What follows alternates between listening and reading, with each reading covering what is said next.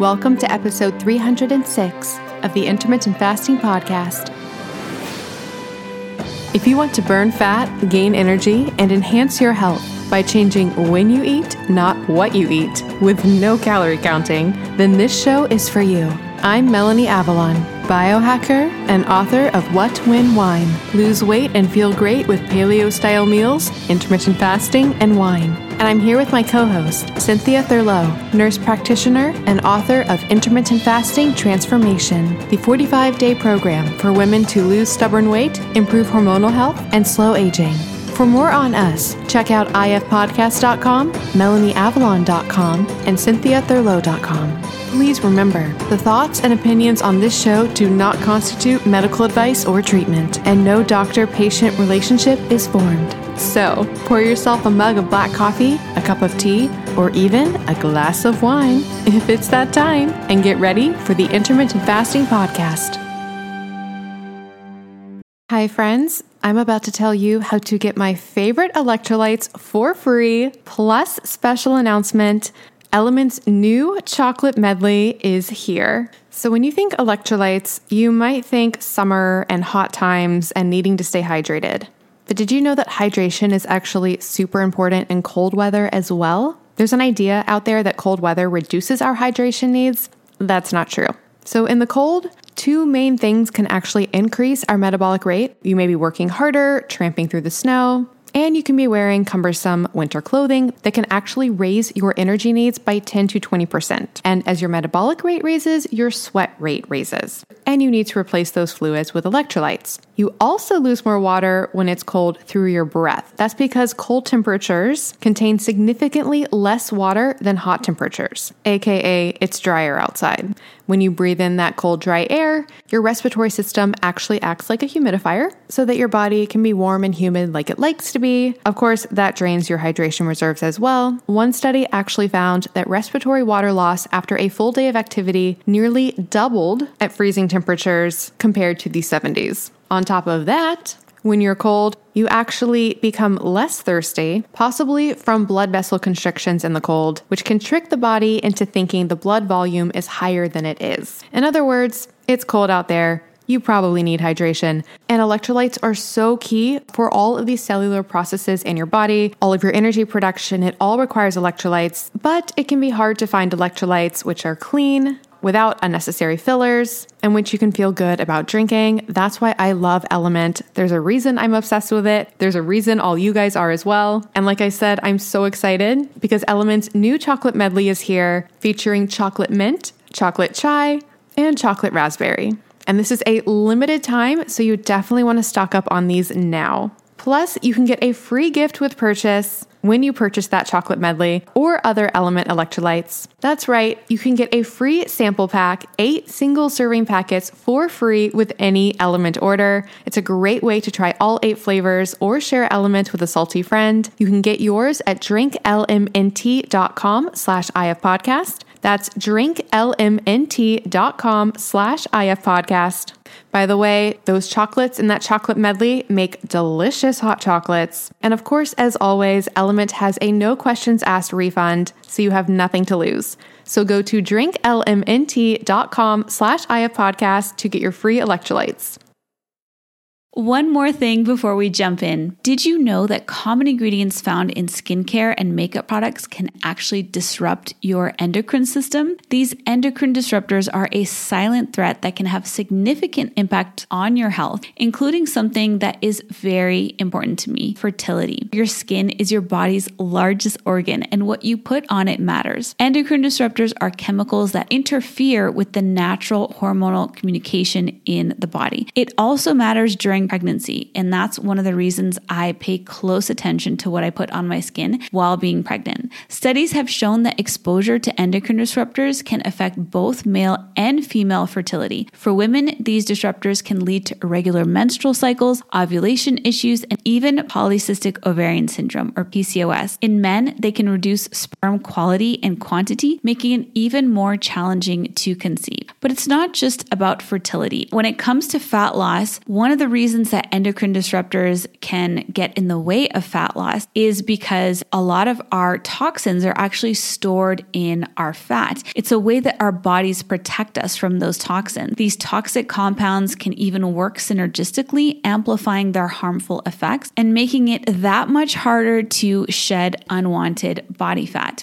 All of these reasons are why I am obsessed with a company called Beautycounter. The founder actually started the company when she learned about the potential dangers of toxic chemicals and their link to health issues, specifically miscarriages and infertility. While pregnant, I make sure to only use Beautycounter products. It's one of the only makeup lines that is officially recommended from the Environmental Working Group. What really sets Beautycounter apart is their unwavering commitment to protecting us, the consumers, from the hidden dangers that lurk in conventional beauty products. Beautycounter goes above and beyond, rigorously screening every single ingredient that goes into their products, ensuring that they are safe, clean, and free from harmful toxins. They're not just a beauty brand, they're a movement for change, advocating for stronger regulations in the beauty industry. With Beautycounter, I know that I can trust that the skincare and makeup that I use are not only effective, but also safe for me and my family.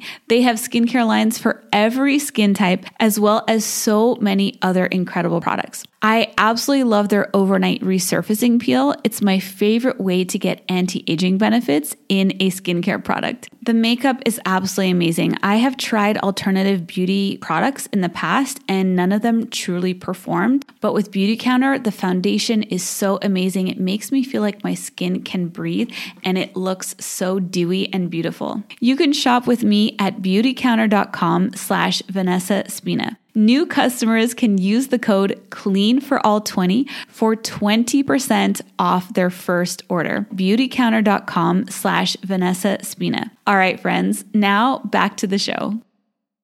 Hi, everybody, and welcome. This is episode number 306 of the Intermittent Fasting Podcast. Melanie Avalon, and I'm here with Cynthia Thurlow. Hi, Melanie. How are you? I am good. What is new in your life? Oh, let's see. By the time this comes out, I will have been back from one trip and looking forward to another. So I'm I'm kind of in this perfect haze right now of two trips in February, one for pleasure, one for work. Same thing in April, one for pleasure, one for work. And so knowing that I'm not doing as much traveling as I did last year right now is feeling really good. Like I'm in a sweet spot and I'm always in the midst of planning travel, but right now it's been those kinds of things I'm looking forward to and getting my kids enrolled at they're they're both doing programs at Duke this summer. So it's exciting slash terrifying that they're going to be away for two weeks in a very safe environment, academic environment, but still they'll only be about two hours away from home. But I'm like, oh my gosh, they're really big kids now. How about you? Yeah, I definitely need your travel skills. I'm at max travel once a month. And even that is too much for me. so, yeah. So, actually, by the time this comes out, it will be really exciting because I think, I think we will have launched a new form of subscriptions for one of either all of my supplements or one of my supplements. We're moving towards doing a type of subscription where people only get one bottle rather than multiple bottles to help cut down on waste and you know shipping costs and all of that. So i'm really really excited about that. I uh, i feel like there's so much potential with everything especially now having my own product line. And like you as well cynthia I just always, you know, want to make everything better and improve and optimize. And so it's exciting to see how we can, you know, continue to do that with like sustainability on the, you know, on the subscription and the bottle side of things. I already have glass bottles, but I, er, I think I t- mentioned this before. Like I still have plastic caps, of course. So I want to like look at that there. And it's just exciting to always be innovating and all of that. Which speaking of, here's a little fun fact do you know why why people often have epiphanies in the shower? No. Did you know there's like psychology behind that? No. So, this is so interesting. And I read this in one book and then I interviewed who was I interviewing about this? Marc Milstein, who wrote I just interviewed him. He wrote a book called the age proof brain. And it was a really amazing, comprehensive look at why we have brain aging. And it was a fascinating conversation. But in any case, the way our brains work, they did a study where they interviewed really high performing people. It was like Nobel Prize winners, like people who are like at the top of their game and in different jobs. So like art and science. And they thought that everybody would have different ways of innovation, but it was actually all very similar, which was that the people dedicated a lot of time and focus and effort into learning the skill or practicing or doing the thing. And then they would have moments of not doing that. And then that's when their insight would come to them. So I think was it Billy Joel? One of them was like a singer. He said the best tunes often came to him when he was like washing the dishes. So in order to innovate, the key seems to be to put a lot of effort and time and focus into learning your skill and focusing on that and then having this time where you're not. And so when you're in the shower, being in the shower is one of the only times in the day, especially in our modern society where we're always on our phones, where you're literally not doing anything else. I mean, unless you have your phone in the shower, but you're not doing anything, you're not mentally engaging in something like re- you're not reading, you're not on your phone. And so it's this moment where your brain actually is in this like resting mode and it can have these epiphanies. which is super interesting. That is really interesting, but it but it makes a great deal of sense because most people are not tethered to a piece of technology in the shower, hopefully. Exactly. Yeah, super cool. I love learning about the brain. Yeah, anything else or shall we just jump into everything for today? Yeah, I think I should pro- I should probably mention that creatine subscriptions are coming. So by the time this comes out, we are going to be offering two bags every three months. And if people lock into the discounted price, that is for your lifetime, which is really exciting. And then the very beginning of March, we're going to start talking about my brand new supplement that's coming out. Melanie knows what it is, but I'm not yet allowed to discuss it. But suffice it to say, it will continue to focus on brain, sleep, and metabolic health. So it'll be consistent with creatine, obviously a different product. It's a single ingredient, which I love. And I don't know if you saw Huberman just had like a podcast episode or was talking about this, how he's a fan of single ingredient supplements so that you know exactly what you're getting, as opposed to like a hodgepodge of five or six things together, like a blend. And there's nothing wrong with having a blend, but there are benefits from a solitary ingredient as opposed to many different ingredients. I could not agree more about the single ingredients. I think it's so, so important. Yeah, I am so, so passionate about the single ingredients because, again, we're not putting down blends. There are a lot of really great blends out there, but there's just something really nice to really testing one thing at a time and knowing how it's affecting you and being able to titrate accordingly. So, for listeners, all of the resources for everything for the AvalonX supplements, they can go to avalonx.us slash email list to get updates or avalonx.us to get the supplements. The coupon code Melanie Avalon will get you 10% off site wide for everything. And you can get a 20% off code if you text AvalonX to 877 861 8318. And then, Cynthia, how about you for your supplements? Yeah, just go directly to www.cynthiathurlow.com and we have everything on my homepage that will allow you to gain access to creatine with a subscription. So she'll be coming out in mid, actually February 10th. And then the new subscription will be announced very beginning of March. Awesome. Awesome. Well, we will put links to all of that in the show notes. And okay, so we can start with some listener questions. So we have a question from Kara. The subject is Is chewing ice clean fasting? And Kara says, Hi, I've researched a lot and listened to a ton of your podcasts slash interviews, listening for you to answer about if chewing ice breaks a fast. I'm a 20 plus year sugar free gum chewer, Trident, all day. So, too fast clean. I'm trying to break the gum habit with chewing on ice instead. But I heard someone say anything that makes your brain think food is coming needs to be out. So, is chewing ice still considered clean? Part two. If I've chewed gum every day for 20 years. Is it possible my body has adjusted to this and knows that no food is coming when it registers Trident gum? Thank you. Okay, Kara. Well, these are two very different things. Chewing on water, which is frozen water, is ice, I think is very different than chewing gum. I, I would imagine that you are not breaking a clean fast by chewing water or chewing ice. However, if you are using sugar free gum, which has chemicals that are impacting your saliva and getting your body potentially ready to accommodate a food bolus, if you were chewing a food like substance other than gum, is very different. So I would say yes to chewing ice. I think that's probably pretty benign. And I would say, you know, chewing on gum is technically going to tell your body that food is coming. There's this whole cephalic phase insulin response in response to your body thinking that food is coming. That is always something that I encourage people to just be cognizant of.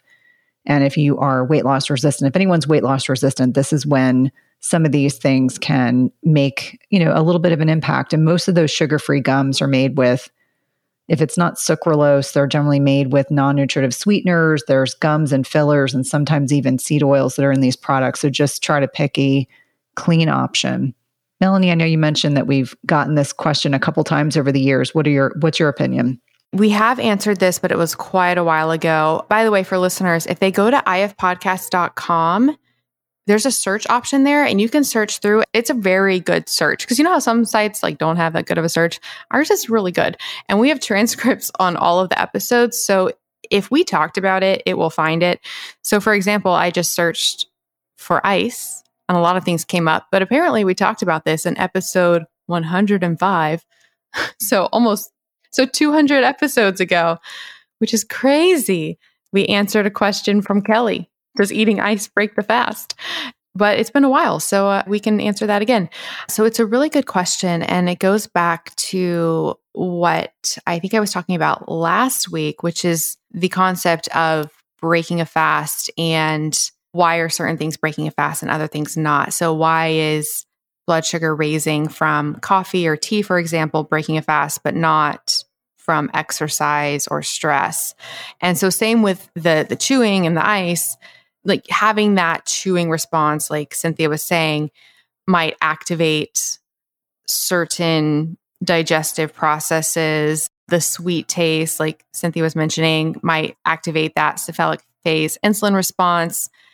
And so again, it's the, it's the nitty gritty and the nuances, but I actually think it's really important because it might affect your experience of the fast. And I think it might be individual for different people. Chewing ice is not adding calories, you know, to your body, but is it making your body think food is coming in? And if so, is it going to have hormonal effects that, you know, might make it more difficult to maintain the fast? It's a lot of things that I think people get really hung up on, and perhaps rightly so, because if we are, you know, I think it's really important to to understand what is and what is not being conducive to how you're experiencing everything. So, for Kara's question, the gum and the ice. And Cynthia mentioned all this, but I mean, the gum, that's chewing with all of this flavor signaling and sweetness. And so that is definitely sending your body messages of food. The ice, it's really just the chewing part of it because presumably the ice is not flavored. I think in the ideal world, you know, moving away from this and moving to just water, black coffee, tea would be the ideal way to go. I really like your second question, Kara, about is it possible that your body has adjusted to this because you've been doing it for 20 years? That's a really good question. I don't think anybody's asked that before. I actually don't know. I don't know how the body works with like memory related to all of this? Like, does it l- learn and make that association? I, I really don't know. It still doesn't change my answer though, which is that, you know, having that that sweetness, I think, is sending mixed messages. And a lot of those ingredients, I, I think, are things we probably don't want to be taking in anyways. So do you have thoughts on that, Cynthia, on the, you know, that the body has her body might have learned because she's been chewing so long that it's not having calories? I mean, I, obviously, I'm not a brain physiologist researcher, but I think about the net impact of a lot of gum products that have the non nutritive sweeteners. Many of them have got seed oils in them. And I can't imagine that a product like that is per se something that your body gets accustomed to, like other types of things, like other types of beneficial stressors, like exercise or heat or cold exposure. I don't know the answer to that. I didn't I didn't look for any research on that, but I think unfortunately the more I know about gum in general, unless you're using like a really clean option, there's your buccal mucosa, which is the mucosa in your mouth is very vascular. We give a lot of medications in particular that route because it is so vascular. And I just think about the net impact of those kinds of things. And I just think there's so many other ways around it. I know Jen was a huge proponent of, I think it was the wow drops as an option and, you know, like brushing your teeth. I mean, there's just so many other things you can do that probably are a whole lot healthier than most conventional gum. I'm sure there are some clean gums out there that the flavor doesn't last very long, but definitely something you want to avoid if at all possible. Yeah, and it's interesting. I haven't I used to chew all the gum. I was obsessed with Do you remember those dessert gums? Did you ever have those? I don't think so. Oh my goodness. It was like Willy Wonka. I was about to say was it like Willy Wonka? Yes, and it literally tasted like they had like apple pie and it literally tasted like you're eating apple pie. I would go through like a pack of that stuff. Did you ever have like the chewing gum habit where you just like go through the pack? Oh, yeah. I mean, I was one of the people that never drank coffee and I would round on patients in the hospital. And there's nothing worse than being a patient and having some stinky provider's breath, like coffee breath or whatever they've been eating or consuming onions.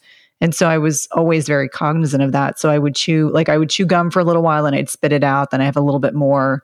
And so, yeah, there was definitely a time period. What's interesting is during the pandemic, I wasn't traveling like most of us.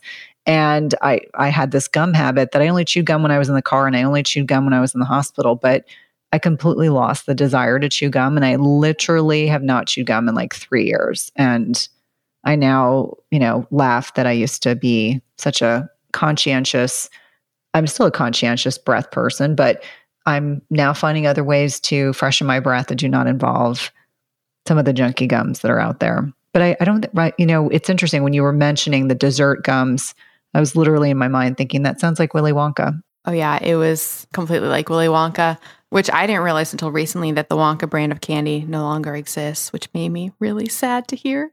But interestingly, I haven't chewed gum in years. And it wasn't because of the fasting, it was because of TMDD, what people call TMJ, which is actually TMDD, which really just exacerbated that.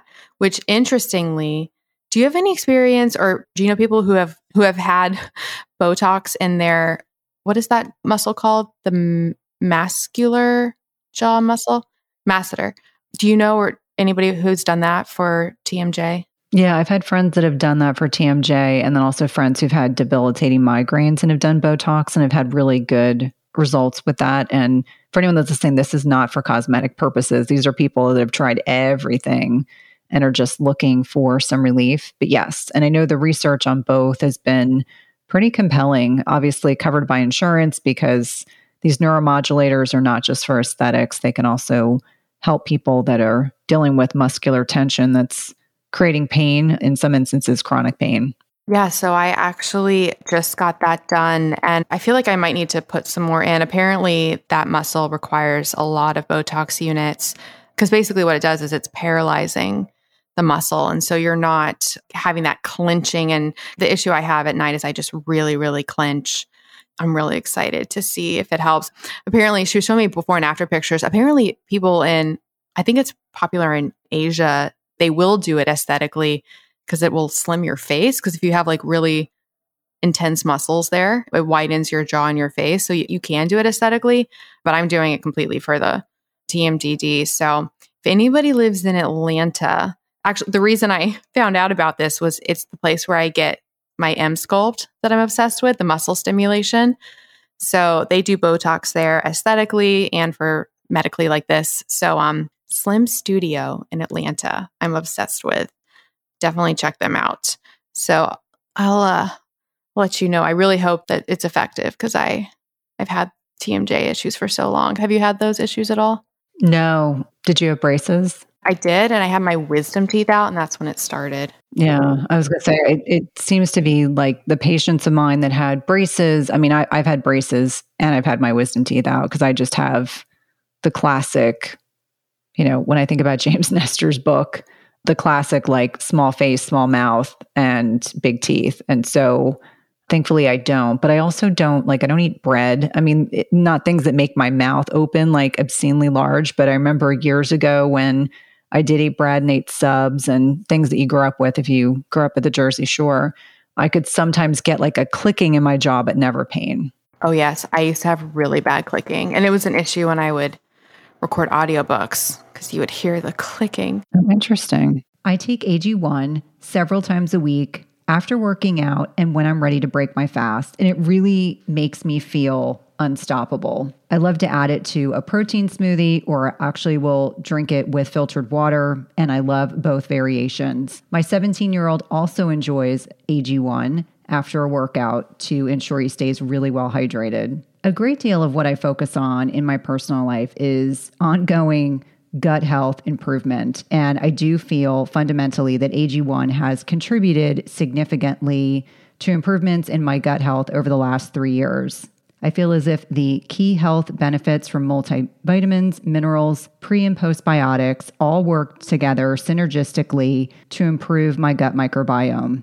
And AG1 is way more than just greens. It's important to note that it's made with 75 super high quality vitamins, minerals, and whole food sourced ingredients that deliver incredible benefits to the gut microbiome, as well as sleep support, assistance with energy, and so much more. So, if you want to take full ownership of your health, today is a good time to start. Athletic Greens is giving you a free one year supply of vitamin D and five free travel packs with your first purchase. I find that these five free travel packs are so convenient when you're traveling. In fact, I was in Los Angeles last week and I used one each day that I was away.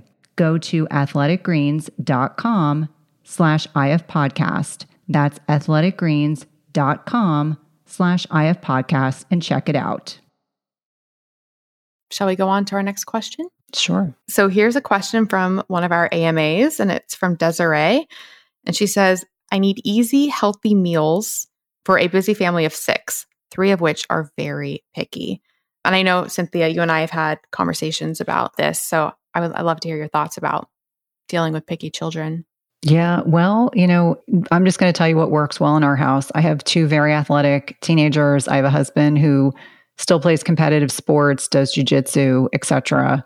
And so the only way we survive is meal prep. It's not sexy you have to meal prep. And we meal prep at least two days a week. That means steaks, burgers, roasted chicken, vegetables that are prepped, making sure that, you know, the kids are involved in, in meal prep and in terms of things that they want to have for their school lunches or have for snacks. And yes, they're still in this massive anabolic phase. So they eat a lot of food. That's the only way we survive. And it's always been our philosophy. Obviously, I have now have teenagers, but we never prepared different meals. The expectations were that whatever we par- prepared for dinner was what everyone was eating, or the next meal was breakfast. And my kids have learned to have a pretty, like a pretty diverse palate. They weren't kids that just ate chicken nuggets and french fries. And I think a lot of parents, because it's hard, I get it when your kids are younger, you want to get them to eat but children sometimes need to have food introduced them 20 times before they will acclimate to it whether it's a vegetable a fruit a protein etc so we've never allowed our kids to obviously they have preferences let me be clear but my children weren't allowed to pick and choose. It was like this is what's from being served and if you don't want to eat your next meal is breakfast. And we've never had that happen ever ever. And i think it's because we've just set that expectation. So you have to meal prep setting expectations. This is why I think, you know, Green Chef is a great option. My kids are now at an age where when we get a Green Chef box, they can put the meal together themselves and obviously they eat two or three portions at a time. So it's it's definitely you have to make sure you have enough food based on where your kids are age-wise, but Green Chef is one of those like easy options where you have where you can like pick whatever, you know, nutritional profile you're interested in. We usually do paleo or keto and then we just lean into it. We can pick the proteins, and that's worked really, really well. And I have a child with life threatening food allergies, so we're able to navigate that. And they're, you know, they, meaning Green Chef, has really been great about avoiding nuts and peanuts and things like that. Melanie, what are your thoughts? This is another reason I probably am not made to have kids. I am. Oh, I would not. It's just so much to deal with. When I read it, I was going to suggest Green Chef. So I'm glad that you brought that up. So if listeners would like to check out Green Chef, they can go to greenchef.com slash IF podcast. The code changes around. The most recent code was IF podcast 599. And that actually got 599 like $5.99 per meal on your first box, which ships free, which is super awesome. I'm not a parent, so I can't really speak to this super amazingly, but ButcherBox, huge fan of ButcherBox as far as sourcing really delicious meat that would come straight to your door. So that can really help save on time. And what's really great, I think, if you have a, a lot of freezer space or a chest freezer, you can just always have, you know, lots of chicken and steak and everything in the freezer. So then, you know, really easy access to that. So butcherbox.com slash IF podcast will get you whatever offer is current. So right now, for example, you can actually get a chuck roast and a whole chicken all for free. So that's a grass fed, grass finished chuck roast that is organic, free range whole chicken and $10 off. So that's an amazing offer. That's butcherbox.com slash IF podcast. And I think, especially with like the whole chicken, I know that's a really cool route to go because that's something that you can make last for, you know, a long time. Like you can actually make the chicken in the beginning and use the actual meat and rotisserie and then you can save it for you know making soups and bone broths and things like that. So that's really incredible. But yeah as far as the pickiness i really like your approach cynthia of making the meal and this is what it is and you know people can eat or not eat. I think if i again i don't have kids but i think if i were to have kids because I've, I've been asked this a lot and i've thought about this a lot. And again this actually is a reason that I don't see myself having kids because I I don't want to deal with all of this. But I just think that our modern food environment is so toxic to our health and our life and so many things. And so how do you how do you raise children to you know eat healthy but also not make them feel stifled and like to the point where they rebel or you know feel like they can't eat certain things and create a food complex which you wouldn't want anyways. So the way i've thought about if I were to have kids, how I would do it and how I would deal with pickiness and everything is, and, and this is what I hear on a lot of podcasts I listen to. Like I love Robb Wolf's podcast, Healthy Rebellion Radio. They talk a lot about how they raise their kids with food and things like that. I really just like the approach of making the messaging around food being about the health and about how you can eat certain you know, different foods, but they might not make you feel very good. so certain foods will make you feel good and other foods might not. And, you know, food isn't good or bad. It just has different effects. And so if I had kids, I would, within my house, I would, you know, that's where I would have the control over what can be eaten. So in my house, I would choose what type of food was in the house. If we had meals, I would I would not entertain the pickiness, if that makes sense. So I would not accommodate pickiness. I would just, like Cynthia said, have the meals and this is what we're having. And then I would make it very clear that when they are, you know, out in the world, that, you know, certain foods probably won't make them feel good if they eat them. So I think approaching everything with love and education and also just not entertaining pickiness, which I understand. I bet I bet so many moms are listening and being like, Melanie, you don't have kids. like, what are you saying from your high horse? But those are my thoughts about that. I wish I had more more insight. Well, and the other thing is you have so much more control when your kids are younger because you're their whole world. Whereas now I have a 15 year old and a 17 year old, and you know, they go to sports events, they do things independently they're much more independent. And so you have to hope that you're investing in them really good tenants for being able to navigate nutrition. Like I jokingly, we've been we've now been to four colleges for my 17 year old to look at for applying for next year.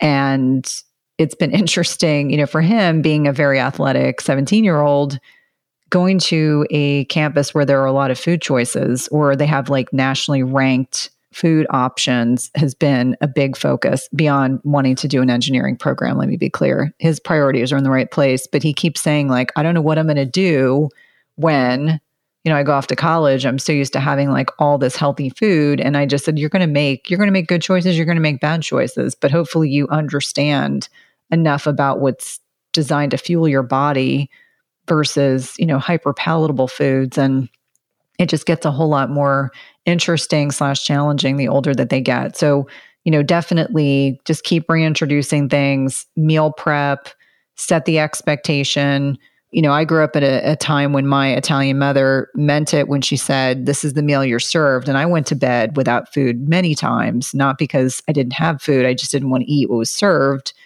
And that's a powerful lesson to learn as a child or teenager. So even if they do that, they'll be okay. Yeah, no, I love that so, so much. I'll also refer people to my friend Noelle Tarr. She's the co host of Well Fed Women. She has an amazing blog and she's always doing incredible recipes. So definitely check her stuff out. Her Instagram is coconuts and kettlebells. And actually, I think their book, Coconuts and Kettlebells, has a lot of recipes. So that might be something to, to check out as well. But she has two kids who are adorable.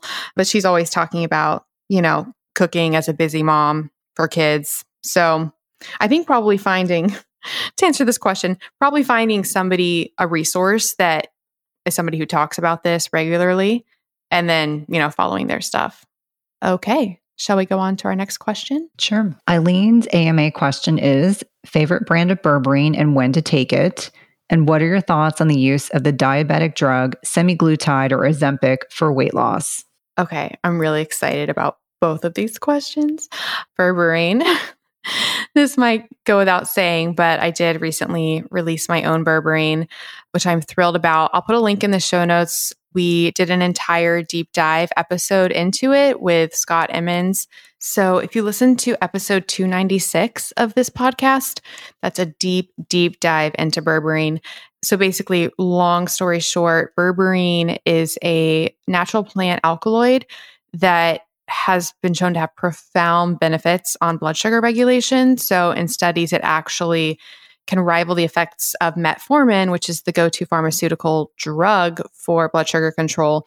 So, it's been shown to, to do that without potential side effects that might come with pharmaceuticals, especially if you're wearing a CGM that we're big fans of. It's nice that you can see how it might affect your blood sugar levels. And it, it does that by a lot of different mechanisms. So, it can actually inhibit the absorption of glucose in the gut. So that's, you know, a direct action. And then beyond that, this is actually going to tie into my answer about the semaglutide. It stops gluconeogenesis, so the production of new sugar in the liver, because a lot of people think that, you know, resting high blood sugar levels and the issues from that are from the food that we just ate, which that probably is the initial cause for a lot of people for blood sugar, you know, for high blood sugar levels and pre-diabetes and diabetes. But in the moment, high resting blood sugar levels are pretty much coming from your liver, especially like high fasting glucose levels. So it actually stops that in the liver. So it can have a, a profound effect there. It can modulate the gut microbiome beneficially. So preferentially increase, quote, good bacteria. And I use quote because are there really good and bad bacteria? It's really hard to make that case actually, but it can increase bacteria that can have a good effect like short chain fatty acid production and metabolic health and discourage quote bad bacteria that can have a negative effect. One of my favorite benefits, it's been shown to stimulate both AMPK and autophagy, which are two things we talk about on this show a lot. AMPK not quite as much, but autophagy all the time. So autophagy is a cellular cleanup process where the body actually goes down and breaks down problematic proteins in your body and recycles them. And it's kind of like a cleanse on the cellular level. So, fasting is a great way to stimulate autophagy. So, is exercise. But berberine has been shown to stimulate it as well. And then that AMPK pathway, that is also a pathway that's often activated by fasting, as well as it's activated by any cellular stress. So, dieting, exercise, fasting. And it's connected to a lot of longevity benefits. So, berberine can activate that as well. And so, for the question about what is the best berberine, I wanted to formulate the best berberine on the market. That's why it took so, so long for us to actually make my berberine because we kept checking different sources and nothing was testing for the purity and potency that we wanted. So we finally found a source and we made it without problematic fillers. And it's just absolutely incredible. It comes in a glass bottle, tested multiple times for purity and potency and all the things. I'm taking it every day. So, yes, you can get it at avalonx.us. Coupon code Melanie Avalon will get you 10% off. That is berberine. Cynthia, have you ever taken berberine? I have. This is where bioindividuality certainly prevails. I've taken berberine as an antimicrobial. It is quite potent. It's one of the the few things I'm very sensitive to berberine. So for as many people as it it's very helpful, I think there are those of us that just we have to take things a little more cautiously. And this is where I will I, I actually cycle my patients on and off of berberine. So you know they'll stay on for a, a, period of time and then we'll cycle them off and try some other things to help with insulin sensitivity i think it's very bio individual but i do i do think there's a lot of compelling research and good information it's as efficacious as glucophage or metformin which is an oral diabetes medication and certainly with the rampant metabolic ill health here in the united states and most westernized countries it's definitely something that you know people can utilize as needed or certainly take daily if you tolerate it I'm glad you drew attention to that. Some people do cycle on and off, some people do long term, but I definitely think it's really important to find what works for you and ideally work with a practitioner if possible. To answer her question about when to take it, conventionally, people usually take it before meals. I actually take it when I wake up, so in the morning for the fasted state, and that's what I like. So it's something that you can experiment with and and play around and you'll probably again having a cgm is really nice because then you can actually see how it's affecting your responses to meals and things like that we love nutrisense so if you go to nutrisense.io slash if podcast and use the coupon code if podcast. You can get a discount on nutrisense cgms okay i'm super excited about her second question. She says what are your thoughts on the use of the diabetic drug semaglutide ozempic for weight loss do you have thoughts on this one cynthia I do. I'm actually going to be bringing on an expert. You know, Dr. Gabrielle Lyon and I are, are very good friends, and we're trying to align our calendars because she uses it quite a bit in her practice. I have limited limited prescribing and limited experience with it beyond, you know, peers, many of whom are they love Ozempic. They've got patients that are having incredible results from it. I think it's always with a bit of caution. And interestingly enough, there was a whole conversation on Twitter about about semaglutide probably about two weeks ago. So I'm going to include the journal article that was submitted with it because it was very interesting. I read it with great interest. It's a little sciency, but there's a nice a nice kind of abstract at the very top.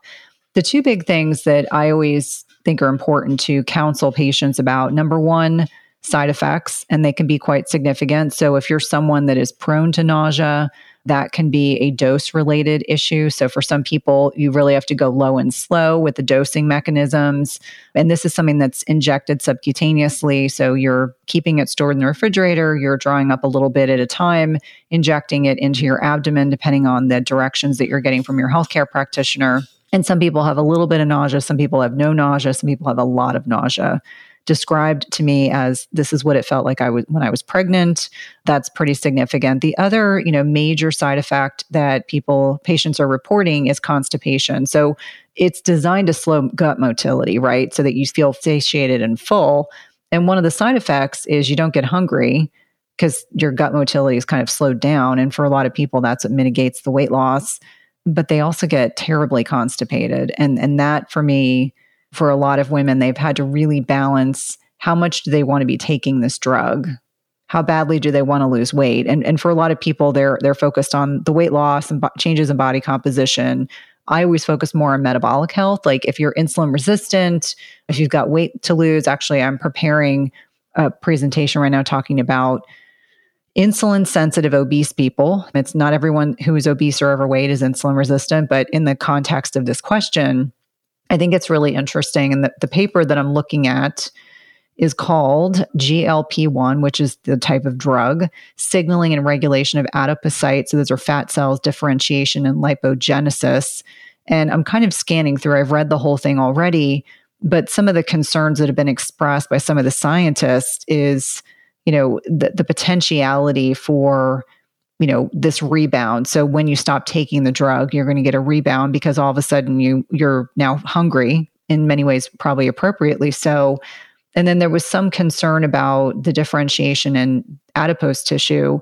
And so taken together in this study we demonstrated that GLP-1 which is the type of drug that it is can directly promote pre-adipocyte differentiation via a different mechanism. And so a lot of the scientists on Twitter were expressing concern saying you know we don't think this is this is like magic in a bottle so I, I think what i'm saying is i'm not an expert i think anytime we have drugs that come to market that are designed to fuel rapid weight loss and i think about fen-phen i'm old enough to have lived through that where people were given phentermine and a drug that ended up causing some heart damage and that's not what i'm suggesting is happening here i'm just saying we don't know. This is actually done in a mouse model as well as in vitro. For me, I think it's always approach things cautiously make sure you fully understand you get fully informed consent you understand you know the practitioner you're working with. This is not something you go to like some clinic. Like you do actually want to have an established relationship with someone and just make sure you're both going through the side effects the pros and cons and make sure it's something you feel comfortable with. Do you have any thoughts melanie? Yeah so what was it saying about the preadipocytes? It says the GLP can directly promote preadipocyte differentiation via a GLP 1 receptor dependent mechanism. So I will include this in the show notes and it's actually really interesting. It's very sciencey. It's not a it's a cellular physiology and biochemistry paper, but it's one that was getting passed around between the clinicians and it's one I actually hung on to when I knew that we might potentially talk about this at some point. I'd like to read it. Like, what is that saying? I mean, pre-adipocyte differentiation. How so? Like what how is it differentiating them? Do you know? I think there the concern is that it we don't fully understand. I'm actually just sending it to you right now. We don't fully understand yet what the long-term effects are going to be. And that's actually there's some mTOR dysregulation that goes on. I mean, there there's a lot of discussion that's going on that it's not it, it's not as benign and that doesn't that's not a bad thing. I think when when people are questioning a, a drug that's being utilized and and people are very interested in it, that's not a bad thing because I think like most things, we have to continue doing research to determine what are the long term effects. Obviously, if we're looking at individuals who are not metabolically healthy, losing weight is going to be beneficial, right? Like ultimately losing weight, but is it something that they're going to be able to sustain after they stop the drug? Because the drug, from what I understand, is not designed to be taken forever. It's supposed to be something that facilitates weight loss. And the way that it's working, the mechanism in the small intestine is it's making people feel full. It's making people feel so full they're not eating. So this wouldn't be a drug I would be like super excited to introduce to someone who's already fasting. Like it would actually, unless there's someone that's struggling to kind of moderate their food consumption. But again, working with someone that's well versed. And I will be having, if not Gabrielle, it's going to be another expert. I'm going to have them on in March so that we can talk about it because I'm getting so many questions and I'm like, I don't, I don't work with this drug. I just work with people who are already on it and then having conversations with their own healthcare practitioners to help them moderate their side effects that they're experiencing because nausea and constipation most of us don't like. Hi, friends. We are so honored to be sponsored in part today by NutriSense. You guys hear us talk about continuous glucose monitors, aka CGMs, all the time on this show. And in particular, we love NutriSense, and here is why. NutriSense not only provides a 24 7 moving picture of your glucose values, they also offer a unique opportunity for self discovery. So imagine this you have a meal, and then you notice a spike in your glucose levels.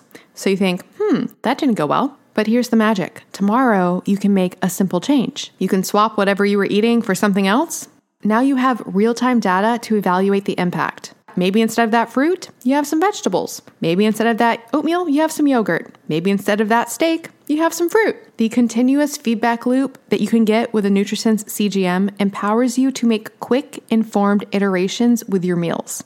Maybe the change results in a completely normal glucose level, or maybe it's still a little bit high, but significantly better. Armed with this knowledge, you can refine your choices further, rapidly steering your glucose values back to the normal range. Without a continuous glucose monitor, honestly, you're just guessing and assuming that what you're doing is working. And when you go test your blood sugar levels at the doctor, that's just a snapshot of that one moment in time. It's not telling you what actually was happening throughout the day all the time. What makes NutriSense truly transformative is its ability to create lasting habits and intrinsic motivation. So instead of relying on generic advice from professionals or online sources or us, you have personalized real time data from your own body. When you see the direct impact of your choices, it will resonate on a whole new level. This newfound awareness becomes the driving force, making it easier than ever to stay motivated and committed to your health journey. I promise you, friends, it's like opening your eyes to the secret to lasting change because it gives you this empowering knowledge that you just didn't have before. So, if you're looking to take charge of your health, gain real insights into your body, and make sustainable, positive changes, NutriSense is your ultimate partner. Join them and us on this journey of discovery and unlock your full health potential. Get started today at nutrisense.com slash ifpodcast and receive a $30 discount off of your first month, which includes two CGM sensors, free free shipping, and professional nutritionist support. That's Nutrisense.com slash ifpodcast for a $30 discount off your first month with two CGM sensors, free shipping, and professional nutritionist support which by the way, I get a lot of feedback on just how helpful that nutritionist support is. It's so easy. You can talk to them in real time in the app and they can really help you make sense of all the data that you receive from your continuous glucose monitor. Nutrisense.com slash IF podcast, And I am just so grateful to Nutrisense for helping support today's show. I'm really fascinated by this drug. I've been hearing a lot about it. And um, so what's interesting is it was originally approved to treat diabetes. It only recently got approved for weight loss. So now it's approved for weight loss if you have a BMI over 30 or if you have a BMI over 27 and then you have one related health condition. That's what it's actually approved for. So there was a really interesting review that came out in May 2022 called Semaglutide for the Treatment of Overweight and Obesity, a review. Shocker. And so that actually reviewed, they did a lot of trials called the STEP trials. So they did eight of them. And so this was thousands of participants, and they looked at semaglutide in multiple different situations, you know, people with diabetes and each trial was different things. So they would compare it like with behavioral modifications. They one of the trials they actually compared it with an intense dietary restriction. One of the trials looked at the Asian population. Overall, the findings were pretty impressive. So, a once weekly subcutaneous semaglutide injection of 2.4 milligrams was consistently associated with mean weight losses of 14.9 to 17.4 participants without diabetes. And they also saw improvements in cardiometabolic risk factors, physical function, and quality of life.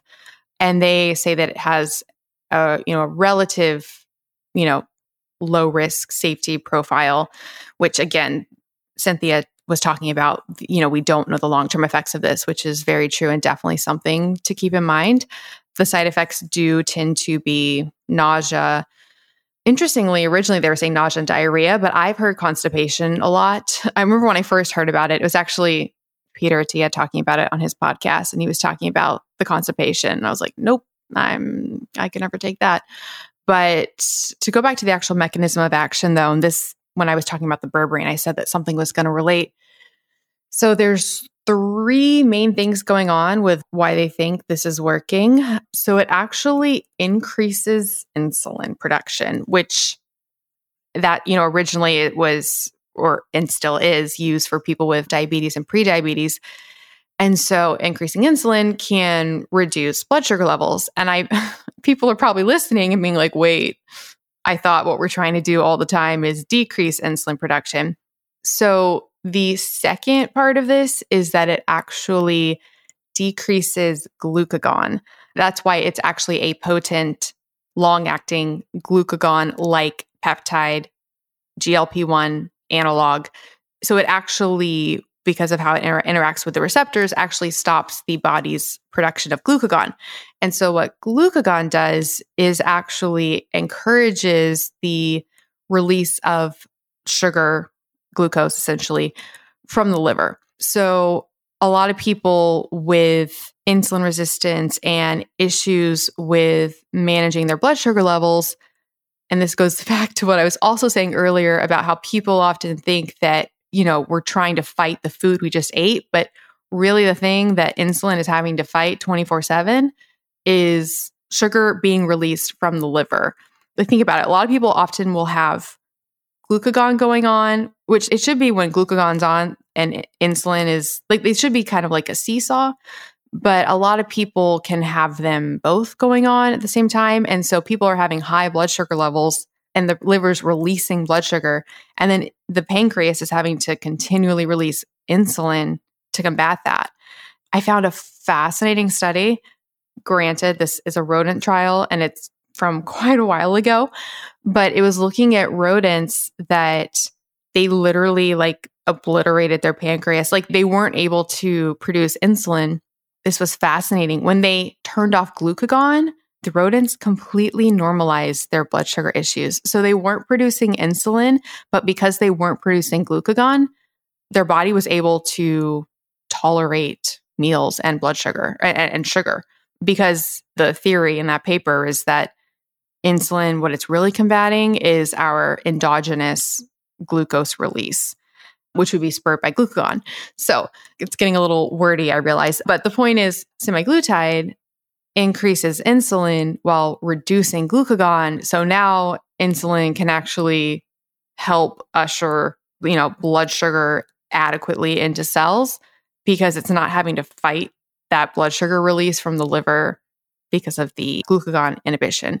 And then it also does delay gastric emptying, like Cynthia was saying. So it can just affect appetite on top of that. The studies on it are really, really, I mean, they're pretty impressive. Those stats that I gave about the weight loss, that was compared to placebo, and the placebo arms were always very minimal weight loss. So I do think it's effective. I do have a lot of concerns, like Cynthia was discussing, about the long term effects. And like she mentioned as well, when people go off of it, they might rebound.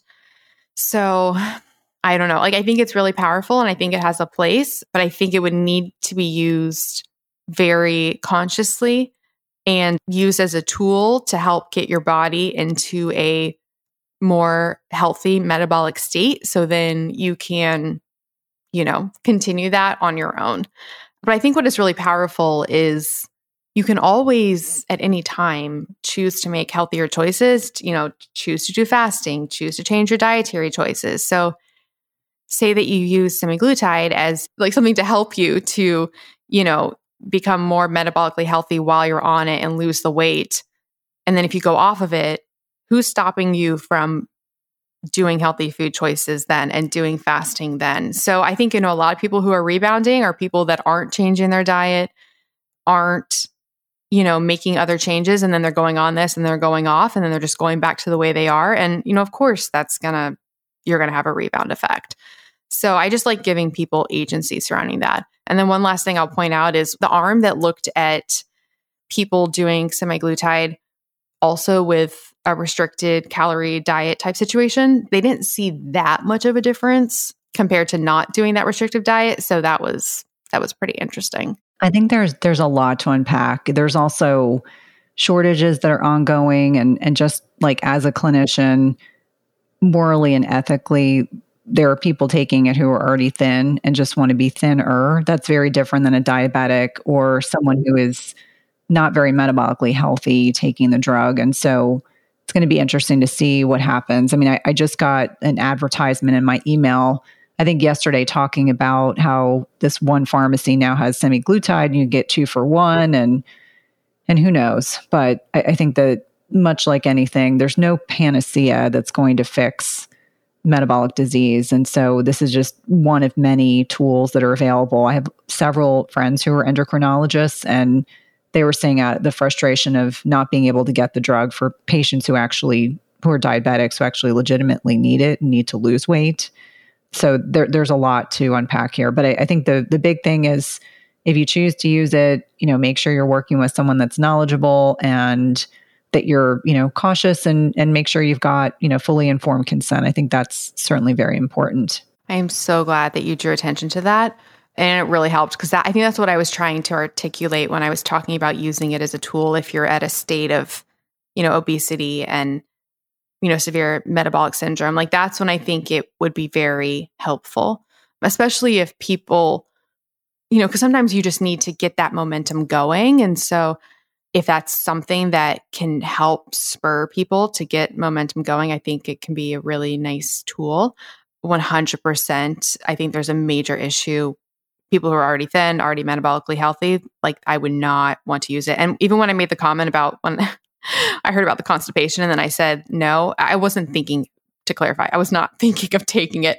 It's just whenever I hear any when I hear discussions of any pharmaceutical and they say constipation is a side effect, I'm just like, I would never, you could not pay me. So I'm really, really glad that you drew attention to that. Yeah, I can see how that would be a major issue it'll be really interesting to see how it goes, like, you know, how this will continue to manifest. Well, it was interesting while we were talking, just for fun, I, you know, went into Twitter and looked at what was trending. And now there are celebrities outing one another over the use of semaglutide. And I was like, okay, that's that's not story worthy, but there there's definitely, you know, a little bit of a backslash that's going along. And and to me, there's no shame if you choose to use it and you and your healthcare practitioner are going to monitor you closely. And maybe that's going to allow you to get to a point where you're able to lose some stubborn weight and then you can work towards ensuring you're making good choices when you come off the drug. But the other side of that coin is, you know, there are biohackers out there that use semaglutide as, as like they use what I would refer to affectionately as really small doses. So they're microdosing semaglutide. And these are people that are healthy weights and that's a whole other phenomenon that we could leave for another podcast. But there's a lot about semaglutide that is fascinating slash disturbing. What is the intention with the microdosing? I think it helps curb appetite. That's what they've told me. I w- I won't out the people have mentioned to me they're using it because it's not my business, right? It's that's that's not what this platform is for. But I I am starting to see people that are microdosing it. So they're using like a, a very therapeutic, a very tiny therapeutic dose in the hopes that it'll help curb appetite. Gotcha. Well, very interesting discussion. I'll be really interested if you and Gabrielle do something on it. That would be really nice. We're trying to coordinate our calendars. It's hard. She's been doing some traveling, but we will make it happen. Awesome. Well, this has been absolutely wonderful. So, a few things for listeners before we go. If you would like to submit your own questions for the show, you can directly email questions at ifpodcast.com or you can go to ifpodcast.com and you can submit questions there. The show notes will be at ifpodcast.com slash episode 306. The show notes will have a full transcript, so definitely check that out.